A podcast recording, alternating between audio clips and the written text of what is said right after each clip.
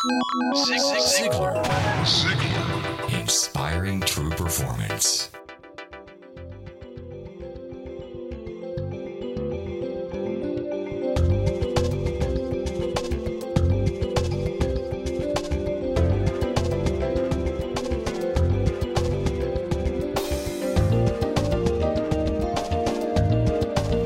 Hello and welcome. My name is Blake Lindsay, and I am very happy you're here for Zig Ziglar's Inspire podcast. Thank you for bringing somebody with you this week, and we certainly hope you do next week, because what a fun time this truly is. I'm excited to get started because today Zig is going to discuss with us how to apply his principles in the marketplace, how to use the ideas he shares as a leader. You may not have the title manager, but you can still be a leader within your organization just the same. Let's listen in as Zig is sharing with an audience some leadership principles he learned from his mother and other people as well.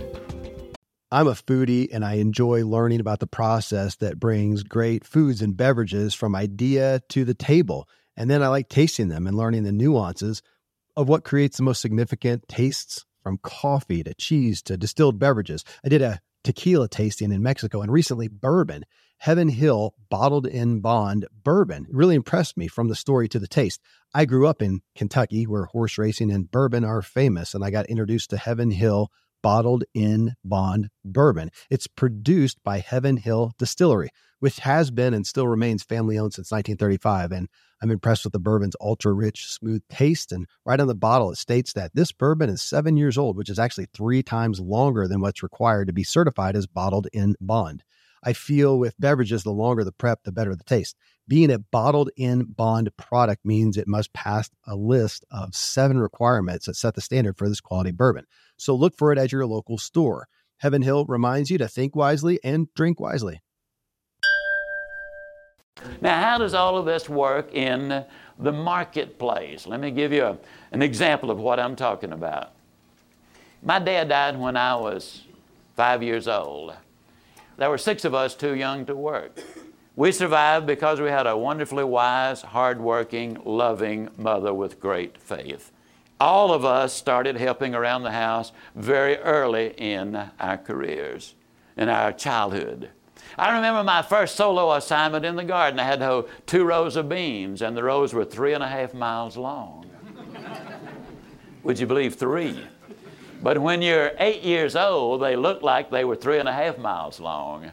My mother showed me what she wanted me to do and how she wanted me to do it. And then she said, Son, now, when you finish, call me and I'll come look it over. Well, I finally got through and I said, Mama, I'm through.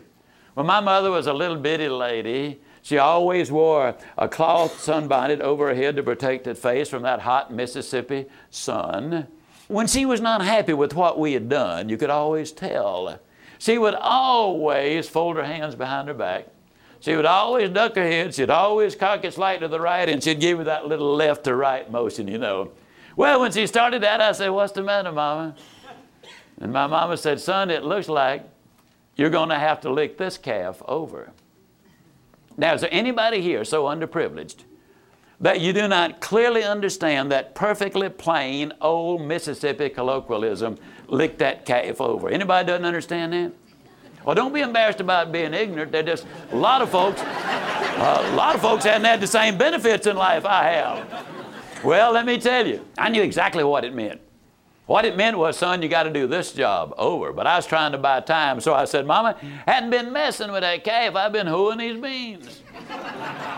She kind of laughed and said, Well, son, what I, what I mean is this. For most people, what you've done would be perfectly all right. But you're not most people. You're my son. And my son can do better than this. Now let's look at the leadership and management principles that are involved in this, the relationship that is there. Let's look first of all, she was a wise lady, limited education, fifth grade, but wisdom really is a gift from God. And as an aside, you will never see or hear an arrogant, wise person. That's not going to happen. Now, you'll see an arrogant, knowledgeable person, but not a wise one. My mother had wisdom. Now, the second principle I want to point out is that we knew that she was going to instruct us on uh, how to do what she wanted us to do. And this is a good leadership management principle, isn't it? We need to teach our people exactly how to do what we want them to do. In this high tech world with computers changing every other day, uh, even though a person might be an expert on it, each one has its little idiosyncrasies, and we, and we need to give them a chance. My mother had told me exactly how to hoe those That's the second thing we knew about her. Third thing we knew was that she was going to inspect to make certain she got what she expected. Uh, it's terribly discouraging to a child or to an employee to give them an assignment and never say good job or thank you for that. Now, obviously, if they show up at 8 and leave on 5 and that's their job and nothing is unusual about it, you just are courteous and pleasant with them. But when they stay later, when they go above and beyond, a simple thank you is so important. The next principle is our mother had set certain standards. You see, she uh, had clearly taught us, she expected us to do our best, not be the best. See, that's an impossible standard because everybody can't be the best at everything. Now, I'm certain my mother had never heard this phrase, but uh, she also was demonstrating something. She understood, you see, that failure is an event, it's not a person. I, I wasn't a bad boy, I just did a lousy job. That's what she was saying to me. But, son, you're a good boy. As a matter of fact, you're so good, I cannot accept substandard work from you. It's unfair to the child, to the employee, or to anyone else. You build those ceilings on them when you do it that way. She had criticized their performance, you see. It needed criticized. To, to let some shoddy work get through is absolutely unfair to everyone, including our customers. Is this not so? She had praised the performer. He needed the praise. His self image was fine after that. Now, I don't remember jumping up and down and saying, oh boy, I gotta, I'm gonna get a chance to do this one again. I don't remember that. But in retrospect, as I look back on my life, I realize that the finest thing that had happened to me, and I don't know when, was exactly what happened that day. Will this work in the athletic world, for example? Yes, it will. It will work in the business world. It will work in any world of which you are a part. The approach of being considerate of the other person, and that doesn't mean soft with the other person, but it does mean that you are doing the right thing for that person. It breeds loyalty in an individual. A little bit earlier, you heard Bryan Flanagan. Let me tell you something about Bryan. Several years ago, uh, Bryan uh, came to my house. He didn't want to talk to me at the office. He knew I was there. He walked in and announced his resignation. He said, Zig, I have been given a unique opportunity and I've got to take advantage of it. I'll be part owner. I'll keep doing the same thing I'm doing. I won't have to travel as much. It's a unique opportunity. And I said, Well, Bryan, man alive, I got to tell you, I sure hate to see you go. You're very valuable to us. You have great talent and ability, and I have great respect for you, and we're going to miss you. And, and Bryan, uh, and I don't do this uh, almost never, but I said to Bryan, if this turns out to be more glitter than gold, I want you to know that the door is open for you to come back. Now let's think a minute. Why did he get that opportunity? Was it because he was going around telling everybody about that lousy fellow Zig Ziglar was and what a crummy company he worked for? I mean, you just, those people, they're horrible. Can you imagine somebody saying, hey, listen to this guy. He's the kind of fellow we want to hire. Maybe he'll go around and say the same things about us. You know why they offered him a job? Because of his loyalty to us and just good common sense. He said, It's a wonderful place to work. They're great people down there. And those folks thought, man alive, this is the kind of guy we need working for us.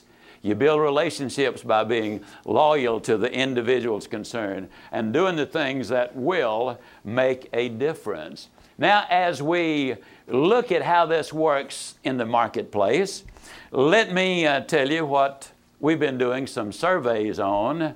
In these surveys, we've been asking people, what is it that you want in a training program. We asked the question of over 600 companies. And the question really boiled down to something like this Why don't you do more training? And almost everyone, they always sent back the same three. They sent a lot of reasons, but all, three of them were always there. Costs too much, takes too long, too complicated. How many of you have ever told a salesman trying to sell you a training program something along those lines? Cost too much, take too long, too complicated. So we created a specific program to answer all three of those things. We call it Zigits. Now, Zigits encompasses a, a number of things. For example, we do about five or six minutes on video, cover three major points. Now, the training session that follows takes about 20, 25 more minutes, so that takes care of the time factor. We teach them three or four very specific things which they can then use that day on the job. Cost too much? Well, eight training sessions cost roughly $150. And so that brings the cost down way, way down. Uh, complicated? Three things which they use immediately. In other words, we ask the customer, What do you want? Now, in business, why can't we ask our internal customers what they want? In other words, I'm the employer. And uh, what we're facing today is a labor shortage. Everywhere I go, employment wanted, employment opportunity, employment opportunity. Uh, come in here. You see it in papers, you hear it on radio, on television all the time. Uh, you know, I mean, the, the labor market is very, very tight.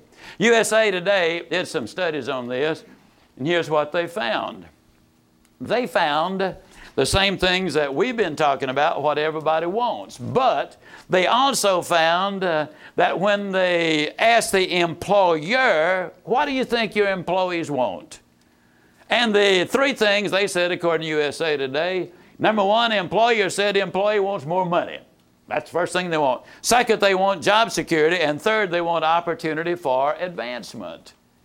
Then they went to the employees and said, What's most important to you in this world today? Number one was they wanted some interesting work. Number two, they wanted appreciation for the work they had already done. And number three, they wanted a feeling of being in on things. Don't make me learn everything from the grapevine. That's what they were saying. Now, where did they rate money? That is number nine. Where did they rate job security? That was number 12. Opportunity for advancement? Uh, that was number 13. Now, let me ask you a question.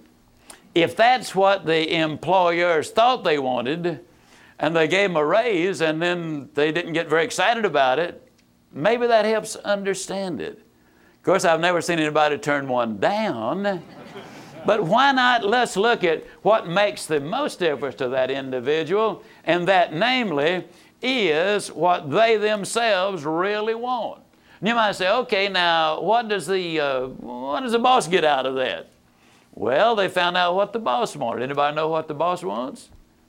Loyal, productive employees and a growing, thriving, profitable business. I'm Blake Lindsay, and as I like to say, live your life to the fullest. Ziglar. Ziglar. Inspiring true performance.